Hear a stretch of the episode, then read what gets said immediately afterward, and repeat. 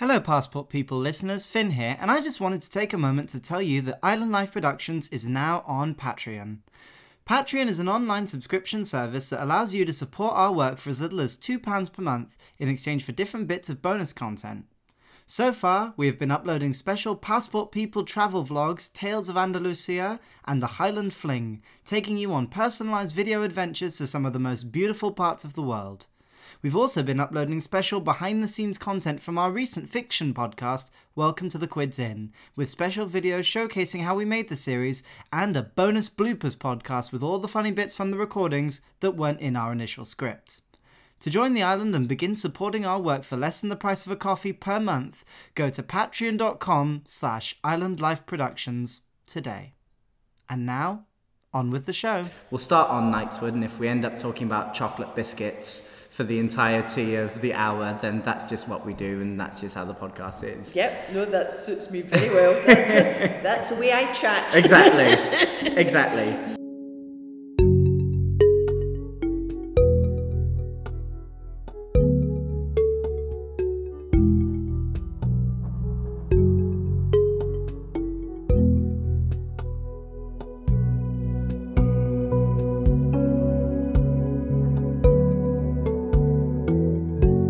Guten Tag, everybody, and welcome to the season finale of season five of Passport People, the podcast where we talk to people about the places that matter to them. I, as always, well, not as always, but as of last week, have returned to the host chair. Um, and joining me today is the wonderful, fantastic Aileen. How are you, Aileen? I'm very well, thank you.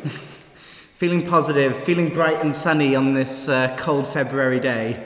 Yes, there's snow in the hills and sun in the sky, and your visit is very welcome. Ah, thank you. We're recording uh, this podcast on location for where we're talking about today, which I think always adds a little something special. It's like we're discussing the, the world around us as we directly see it. Anyway, I go off track. Um, Aileen, tell us about you. Uh, well, I we're sitting here in Knightswood Community Centre, so I suppose wh- who I am at the moment is the Executive Director of Ignite Theatre. Uh, who I am as a person is I'm a, a Scottish woman that grew up in Helensburgh, then Dunblane and Glasgow, and identify very much myself as a Glaswegian.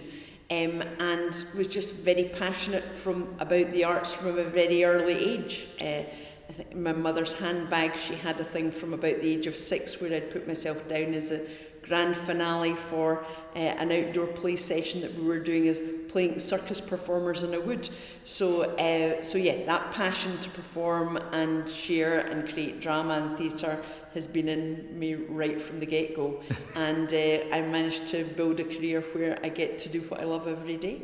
It's crazy, isn't it? How this is like a thing that people get like paid to do. I still haven't gotten my head around that. yes, I mean, I would, uh, I, in theory, I would love to win the lottery, but even if I won the lottery, I would still come into work because, because uh, I suppose doing this kind of job is a bit like winning the lottery because you're just amongst really like-minded people. And I've worked across a number of professions within the arts and film and TV as well as theatre and radio. And it's interesting how it's more on the theatre side and on radio side that you have people who are vocational about their love for it. And the, the better paid it gets, the the kind of worse the atmosphere perhaps creatively because some people are just in it for the money and other people are in it for the love of it. So here at the sharp end in community arts where there's no money at all really, uh, you find the nicest people, you get the best biscuits and you, you have some of the best experiences of your life. 100%, 100%. Um, you said when you were talking about how you identify that you identify as a Glaswegian. What is it that has always made you identify yourself as Glaswegian versus Scottish or British or anything else? I don't know. It's, it's maybe something that other people see in me that I hadn't really noticed in myself. Uh, Byres Road in the west end of Glasgow is uh, the kind of road that I grew up near. And uh, my, my partner says that that road is in my DNA. and the further away I get from it, the more uncomfortable I seem. And if I'm on that road, then that is my kind of spiritual home. Uh, I suppose moving to I moved to Glasgow when I was eight years old. I didn't want to move. I hated being in the city. I hated the school that I went to, um, and at first it just seemed like really scary. But then I suppose as you approached into your teenage years, all the advantages about being in the city really kicked in. So, doing drama, going to a drama class, having a cinema on your doorstep, having two cinemas on the doorstep, um, it just meant that you were kind of out and about a lot and it was just a really great and dynamic place to be. And I ended up studying at Glasgow University as well um, even though I'd been working for the student union as a schoolgirl as a cloakroom attendant in the in the what they called the men's union back then. Um, but yeah, so I suppose I just became more and more ingrained within the kind of fabric of the city, and and it's been that way ever since. I've lived in other places, lived in other countries briefly, but I've always returned to Glasgow, and uh, it feels like a really great place to come back to. And finally, we've already kind of mentioned this, but where are we talking about today for the listener's own uh, recap? Well, even though I've got some nice exotic stamps on my passport, uh, we decided upon Knightswood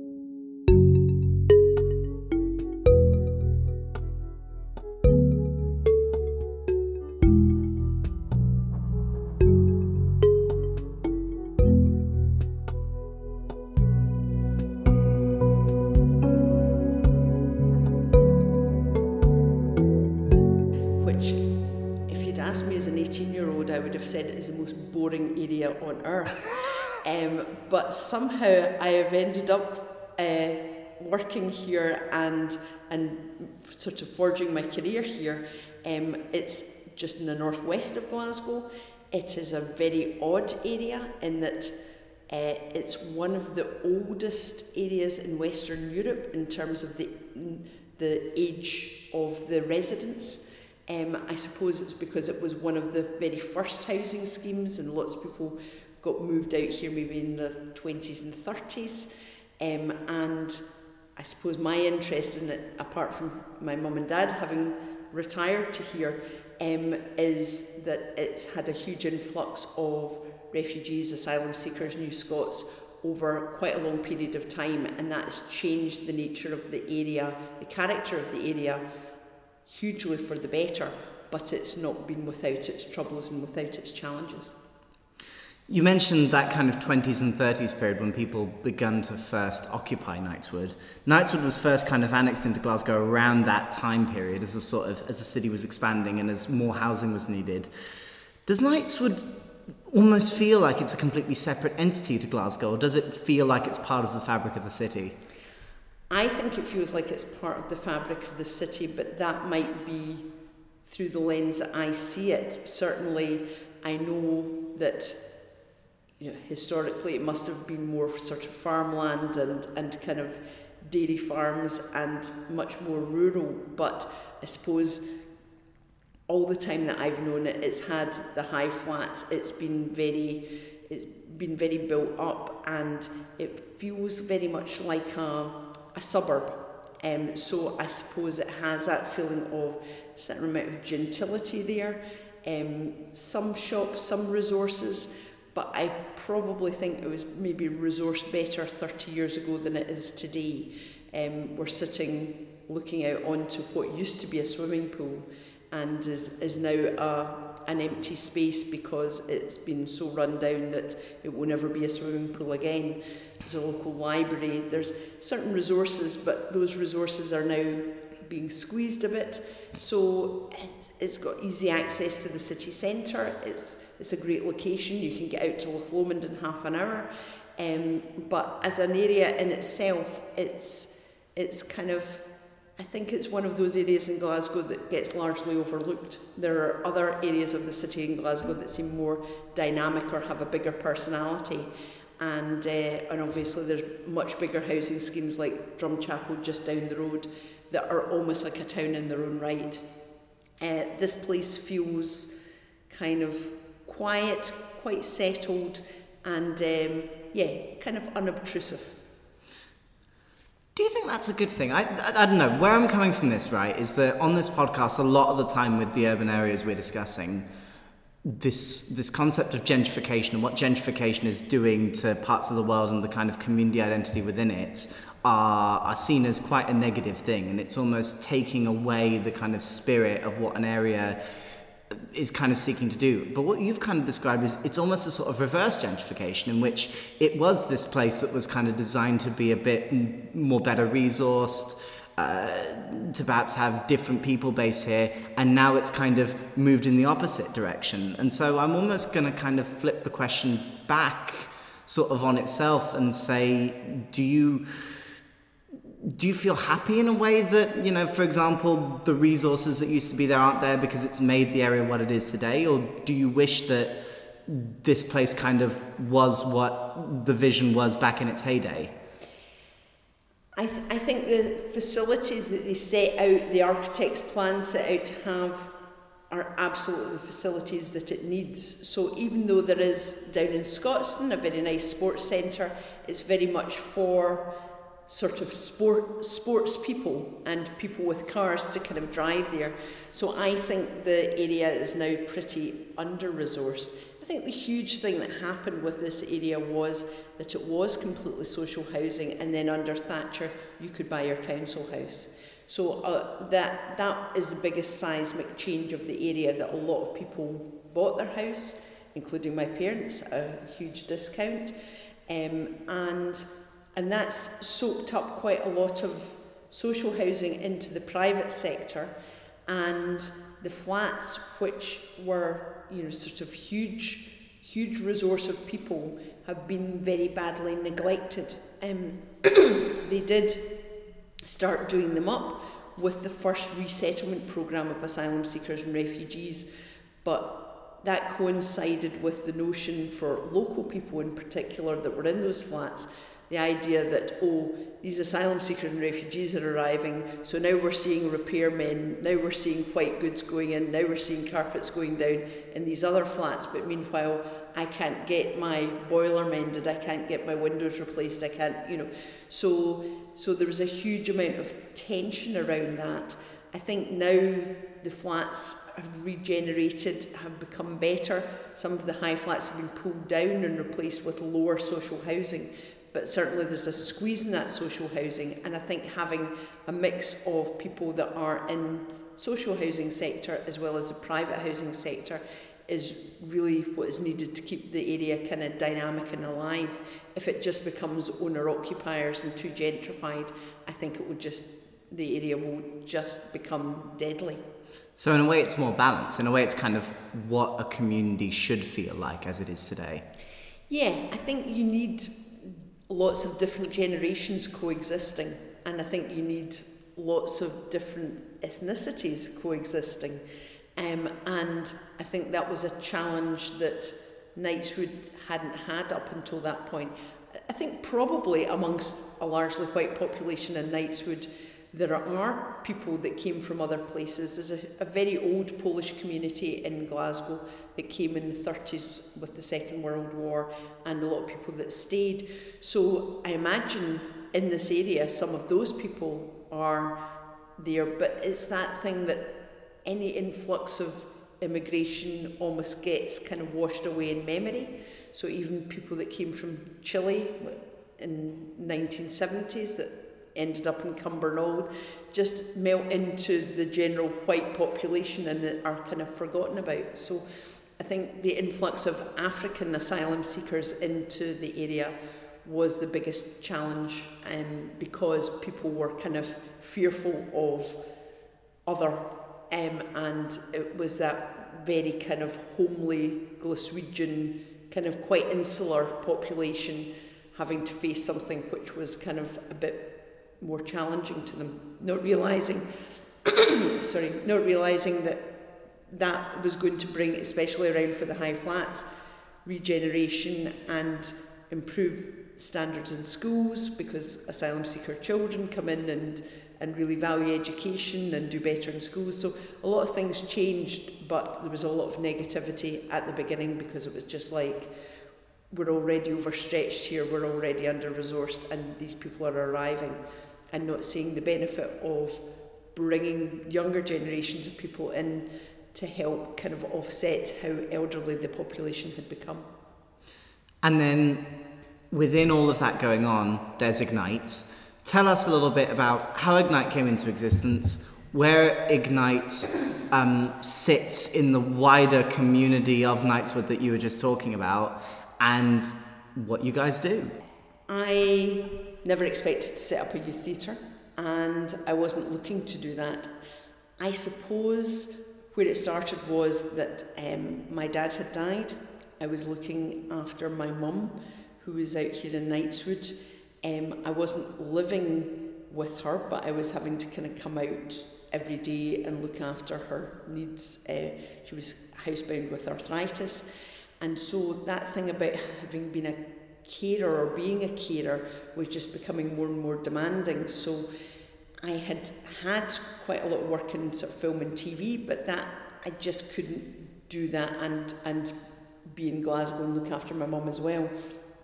And so quite a lot of my freelance work had kind of fallen away. And then I saw a job advertised in the paper for a writer in residence for asylum seekers and refugees for Glasgow City Council. And I applied more out of curiosity than anything else. And lo and behold, I got the job. And almost straight away, I realised how completely out of my depth I was.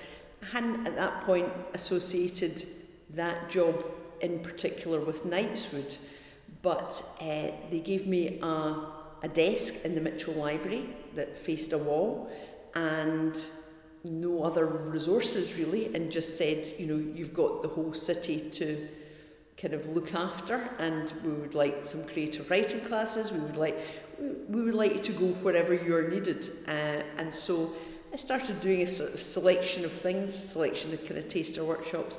But I came to a, a meeting here in Knightswood Community Centre uh, that was going on where. Uh, people were talking about the tensions between the local community and and the asylum seekers and refugees that were housed in the high flats. And I was really struck at how it was the teenagers in the main hall that were standing up and speaking on behalf of their parents. They were the ones that had the language skills and they were kind of um, so articulate and so vocal but I could also see like 14 year old girls standing there representing their mum and dad who were maybe in their kind of 50s, looking kind of really like they were the parent of their parents. And outside of the hall, I met this teacher, Ewan Girvin, who was rolling up a cigarette on the steps of the community centre. And we ended up in conversation, and he said, These young people have nothing because they're in the high flats, their parents are terrified to let them out at night, and what they need is an outlet for themselves uh, in order for them to grow so that they don't end up kind of being responsible for their parents but not having a life of their own. And so we decided we would do some taster workshops over in Kingsway. And Ewan came along, and he was a very trusted teacher. And because he was coming and he was saying to the parents, you can you know you can send your child to this workshop it's okay. Um, about six or seven young people came that first night and that was 2006 that was the beginning of ignite. I didn't know it then but we just really got on well. I suppose i had a creative urge that i needed to scratch and I needed to express myself creatively because I was largely sitting in the house with my mother watching Neighbours and putting things in the oven from Marks and Spencer's food hall. And, and they were equally frustrated in a different way that they were kind of like, well, we've got, you know, we, we've come here, people hate us. We'd like to say to the neighbourhood, don't hate us. And it was like, okay, let's do a play about that. Let's do a play about why you shouldn't hate asylum seekers. And that became a play called The Circle of the Asylum Seeker. And really, out of that, we toured that for probably about the next two or three years into schools, Edinburgh, Mela, variety of places. Got an award, went to London, met the Home Secretary, ironically.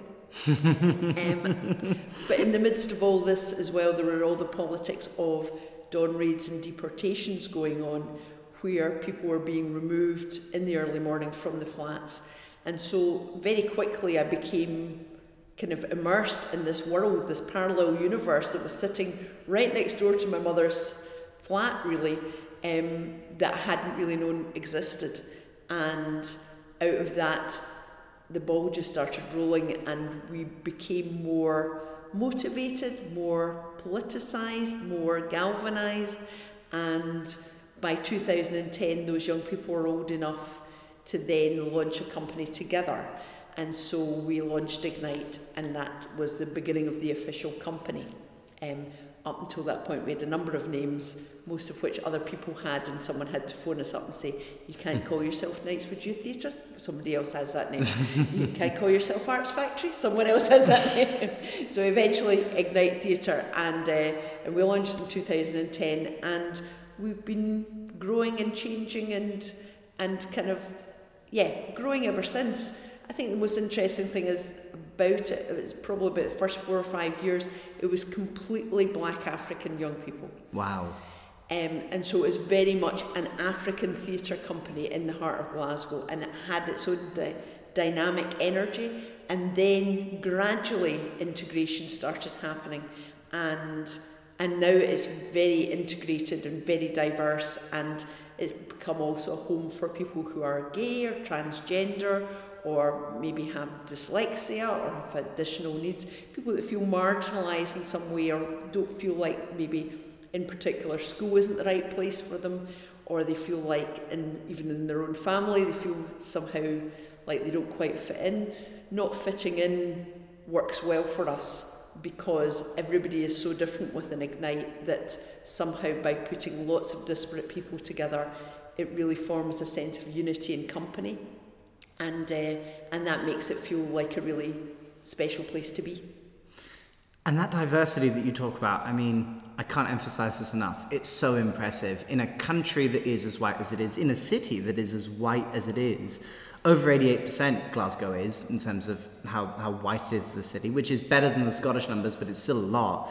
How have you managed to achieve that diversity and then maintain it for as long as you guys have managed to do that?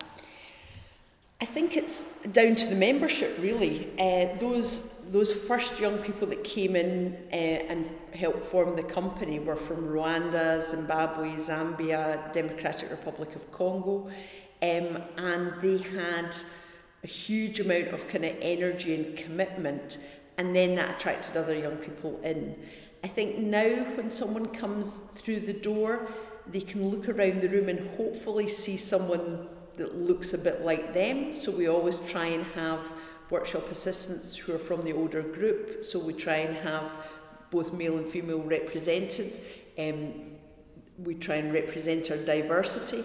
And so when you come to a class, hopefully, whatever background you're from, you should be able to look around and see someone that you think, hmm, that person's a bit like me, that they're five years older. Um, and, and that sort of seems to be a continuity of care. I have to say, Brexit has had a horrendous effect. Um, there is no getting away from the fact that we had better diversity before Brexit than we have had afterwards. Some of that has been literally, physically, people removing themselves out of, out of Knightswood and out of Scotland back to another country. So we had in we have now have a juniors group. So uh, we had members from Estonia who were in our juniors group who, when Brexit happened, returned to Estonia. Other people left the country for places like New Zealand. Um, so we, we lost some of our diversity then.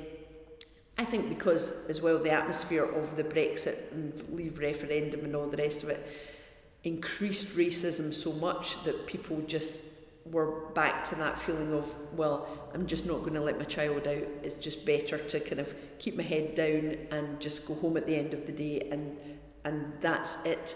Um, I'm hoping now that we're kind of rebuilding trust and rebuilding, but we are kind of going back to basics in that we're back working in very small spaces that are within the flats themselves rather than just in the community centre so that people don't have to travel any great distance to come to a workshop and they can sort of literally say to their mum or dad, well, I'm just going down five floors to the ground floor rather than I'm going three or four streets away because that's maybe the difference between them being allowed to attend a workshop or being saying no you're not going out.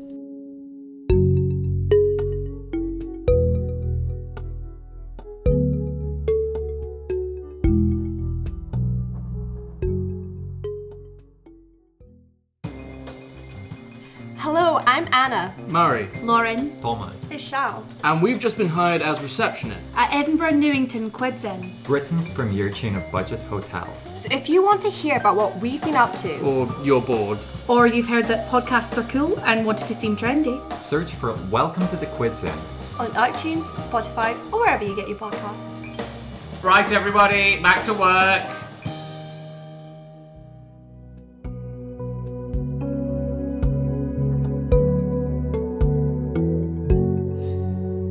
Terms of what to do about that kind of drain of diversity that Brexit saw, I mean, there is there is perhaps a response to this question that says, well, Scotland needs to become independent and then rejoin the European Union, and then that sense of diversity will come back, because then a load of more people will feel comfortable about living here. But until that does happen, or in a world in which that doesn't happen, how do you think you can encourage that that sort of diversity to come back. And I'm, as I'm talking as much about the kind of the participants that you're getting through the door as I am about countering that rise in uh, racist incidents that we've seen over the last few years. I think the more that we can say in Scotland that there's very definitely kind of a, a lot of separation and a lot of blue clear water between us and the position of the London and Westminster government. Boris Johnson for me has been a, disaster because he has used the kind of all the most debasing forms of a sort of populist playbook in order to get himself elected to be prime minister. He embodies a lot of the things that I think are really terrible in this country in terms of racism and misogyny, and and yet he is prime minister and he, you know, he goes on and celebrates himself at great. Whereas here in Scotland we have a much more measured approach in someone like Nicola Sturgeon, but I don't think Scottish politics perhaps gets the airtime or gets the bandwidth in the popular press in the same way that London politics does it's very difficult to address this notion of racism uh, within Scotland because it is there and it's much more prevalent than perhaps we were caring to admit. But you've just got to fight it on a an, on a kind of day by day basis and an incident by incident basis. Um, you can't really let stuff which is prejudiced or ignorant stand. And I suppose that's what I've sort of had to learn as a sort of white person working with people of colour is that I was perhaps kind of blinkered and thinking, well, in Scotland it's so much better. No, I don't think in Scotland it's so much better at all. I think there's pockets of Scotland that maybe are okay, and other pockets of Scotland where, if you're a person of colour, it must be really hellish your day to day experience of low level racism. I've experienced some of it at the flats when we started out very early on. One of the first things that happened to me was I was told to kind of stand underneath one of the balconies in case somebody pisses down on you or so I was Jeez. literally so I was literally underneath a balcony um feeling a little nervous this was this was I think only about the second workshop and I was standing with the young people and we were outside um, and I thought one of the young people had punched me in the stomach and I sort of I folded over and what it was was somebody in the flat opposite had uh, used a catapult and hit me in the stomach with a potato. Now, goodness that's, me that's like a kind of comedy prank, but it was really. Those catapults are quite strong. Yeah. And the potato was like really hard. So um, it gave me a big bruise. If, if it hit a child in the eye or something, it would have been really, really serious. But it, it did shake me up a bit. And I kind of thought, okay, so that's that's what you're dealing with uh, as a young person living there day by day. And we've had incidents of people throwing Tippex out and off the balconies at the young people when we've been loading sets and things.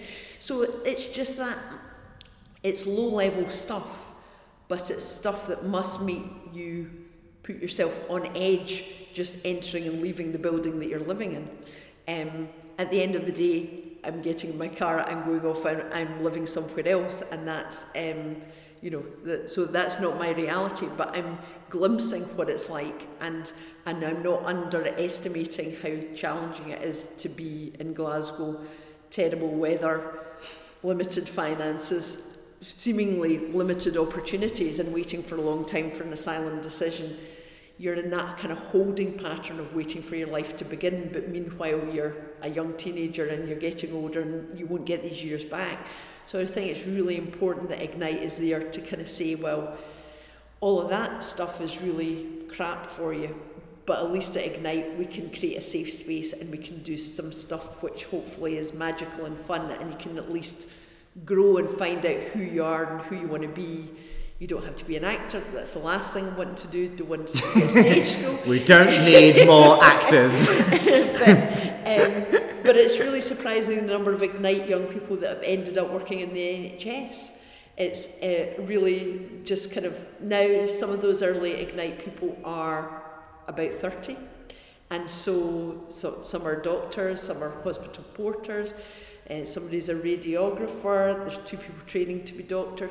The, there's just such a range of, of things that people are doing, but all stuff that you really need confidence for and you really need to kind of uh, feel like you, you have planted your two feet in this country and kind of gone, yes, I've got a place here and I want to make a difference. And I think that's the thing that we see amongst all our young people, whether they're academically gifted or they're just really street smart or whatever, they really want to contribute something.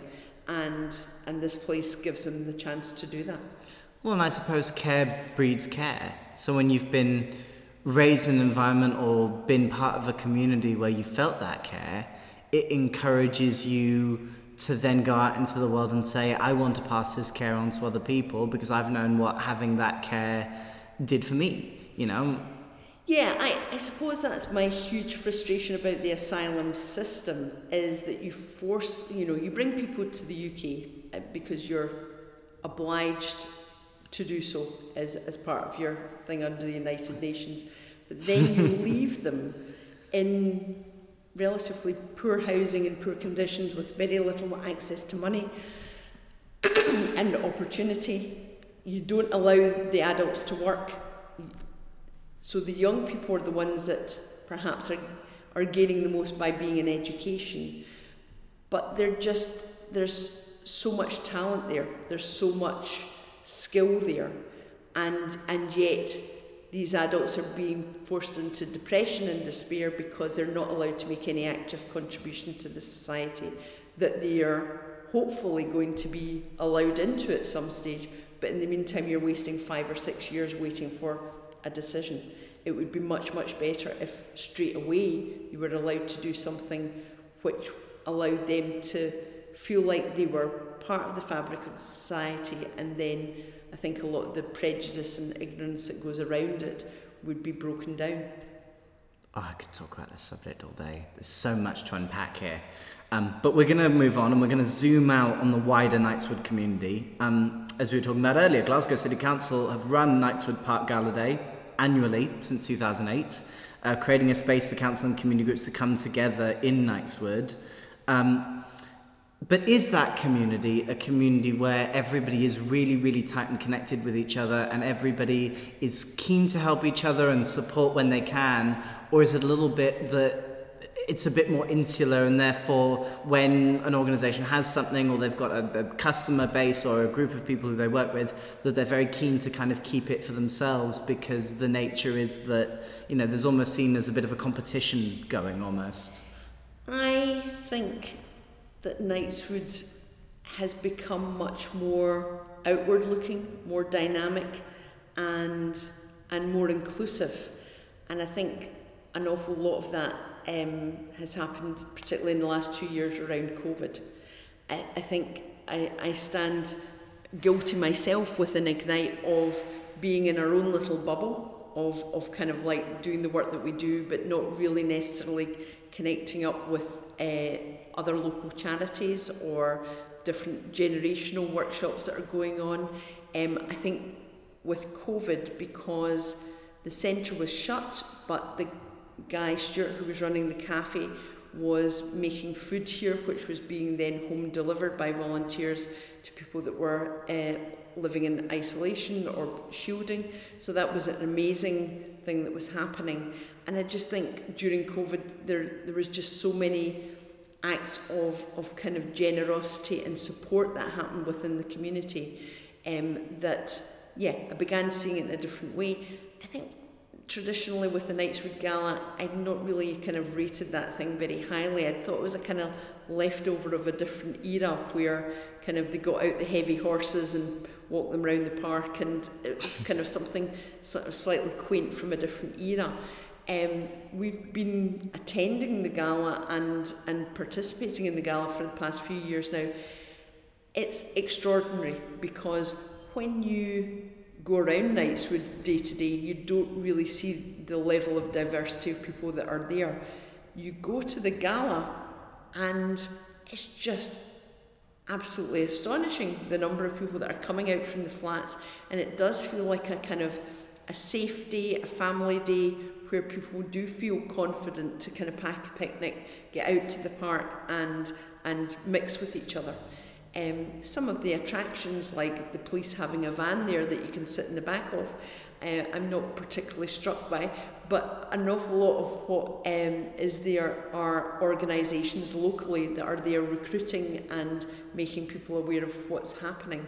And I suppose through doing that for a number of years, I've become a, aware of a lot of things like the Eco Trust that operates from here um, and and various organisations that work out of the flats in Kingsway who are really kind of working tirelessly but are very unseen. Um, so yeah, I think there's more work to be done to integrate us a bit more. Um, but I think if you can catch the groove of one of the community groups and and kind of get in there, then it's a very supportive yeah, it's a very supportive kind of community to be part of. It's very encouraging to hear that. It's very encouraging to hear that in the kind of the face of something that has been as difficult and intense and overwhelming as COVID, that people have sort of found that extra mile within them to say, no, we can do more for each other, and there is a little bit more than just kind of how we benefit ourselves to um, to the world that we live in, which is encouraging. yeah, I think Links is a charity here in the area. Um, it's, it's made up of Lincoln Avenue and Kestrel Road. It's a, it's a kind of a community centre for the high flats. And they employed me as a sessional worker away back in the day when my residency had finished, but they wanted the drama work to go on. They have set up food bank here in the area, and they're really fundamental in trying to kind of help shape kind of like for different generations, whether it's pensioners lunch club or uh, young persons youth club, to, to sort of really kind of create opportunities which are free, easy to access, and just get people out from that isolation. Because I think post COVID, rebuilding people's confidence to mix again and socialise again and enjoy simple pleasures of life again is something that we're all going to have to dig quite deep to do. Season five of Passport People has been the season of inspiration. We're bringing it to a close today with this episode. Um, but I've asked every single guest on this season because they're out there in the world and they are inspiring people. I've asked them who or what inspires them. So, Aileen, who or what inspires you? This is going to sound quite corny, but it is the young people that I work with. Uh, I see so much in them that I mean, I was a terrible teenager. I just made every wrong decision that was going, and I know they, uh, you know, if they listen to this, they'll, they'll think, "What, you know, you, you uh, poacher turned gamekeeper." Everything that I asked them not to do was exactly what I was involved with when I was a teenager. So I was very bad at going to school. I, I kind of bunked off and kind of like did got up to all kinds of nonsense. Um, so I I love the fact that I'm working with young people who are much more intelligent, empathetic, connected, much more caring about the world than I was at that age. I think when I was about 16, 17, I was a bit kind of self obsessed. Wanted to be an actress, knew that I wanted to work in theatre, but uh, but yeah, couldn't see much more of my own worldview other than I had to get out of Glasgow. Uh, I spent my time going down to London and hanging out with people that I knew in London, and I just really, really wanted to to get away. Um, and yeah, that didn't really lead to some of the best results in the world. Um, and so I look back in my own teenage years and think, yeah, they weren't they weren't the they weren't the best spent time. So I think when I meet young people now who have come from another country, ended up, you know, living in the 12th floor of a high rise in Glasgow, or looking after younger siblings, or maybe helping out mum and dad, are striving to do their exams, are coming to Ignite on a Tuesday, and still have a vision for themselves of what they want to do as a career or profession, I'm thinking, I could never be you. that age, all I wanted to do was dye my hair pink and get drunk. so, so, uh, so yeah, I think they inspire me, and I think that's why I really, yeah, even though I didn't mean this ever to be a job or a company or a thing, is is why it's kind of grown into the charity that it's become, and uh, yeah, because they are you're you're kind of especially as you get older, you're you're kind of sim- sipping from the fountain of youth and being around young people that are so dynamic and charismatic. Um, that is amazing, and uh, and that's why I love coming to my work. And on that note, what does the future hold for Knightswood? We, we've painted a picture in this episode of this diverse community that maybe is not what it was initially envisioned as being, but has grown into something that feels very balanced and very different and very exciting. But what's coming next? Um, well, I suppose what we're striving to do is kind of make sure that the resources that the area deserves, it, it gets. So we're looking at the old swimming pool at the moment, which I think is for sale or for lease for like a quid, Ooh. and hoping that perhaps that could be changed into a, a, a multi-use art centre, um, which would mean that every generation would have access to it and be able to use it, maybe with a sprung dance floor. Uh, I think one thing that joins Knightswood together is there's loads of people that love dance here, from you know pensioners with old time dancing through to kind of your kind of Saturday morning kind of acrobatic dancers um, that are kind of like three and four years old. So I think it would be great to see. Yeah, I suppose the city spends money on things like the BMX uh, for the European Games, and then that resource almost straight away becomes shut down. So they spend over a million on that, and then people in the high flats are sitting looking at it and thinking it's not open, it's not there, it's just growing weeds. Um, so it's about how you take things that are, are kind of have been given to Knightswood or made in Knightswood um, for an event or for a special thing and then reintegrate them into the community so it becomes a community resource all year round because everyone in this area would love that BMX track to be open all the time and and young people to be using it. But at the moment, it just seems to be behind a kind of a high fence. So, so that, that's a waste. So it would be great to see more resource for safe spaces, free facilities that everybody in the area can access, and that gives the area more equality and, and also a nicer atmosphere. And, and maybe a nice coffee shop as well. Never say no to another coffee shop. And finally, what is the thing to do in Knightswood that is like the Knightswood experience? If you come and you want to understand this area, this is what you have to do. That's a really good question. Um, I would say it's really nice to go to Knightswood Park and not feed the swans. Ooh. People people feel feed the swans white bread, and that apparently is really bad for them. So uh, we've even done a play where children have dressed up as swans. So, so uh, informational leaflet about what is better to feed them, like sort of seeds and things. But yeah, it's it's in the midst of quite a, a big urban environment. Knightswood Park is still a really is a very beautiful space. It's a lovely boating pond. The swans are there. Uh, you can sit there and and feel like you're not in the city. Uh, I suppose it's part of Glasgow having being a dear green place. Knightswood Park is definitely worth a visit. Amazing. Right, that brings us to the end of the podcast. Aileen, you've talked so much about the wonderful stuff that Ignite's doing. Please tell the listeners where they can find out more. Well, uh, we, you can find us on Facebook, uh, Ignite Theatre Glasgow, and I think you can follow us on Instagram and on Twitter.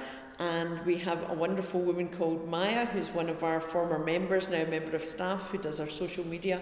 So we're, if you message us on Facebook, we'll put you on our mailing list. Uh, we're always doing stuff around World Refugee Day in June. Um, but yeah, we're always always doing free classes Saturday mornings in the community centre, Tuesday night in Knightswood Congregational Church. We've got something for every age group from the ages of four right through to 25.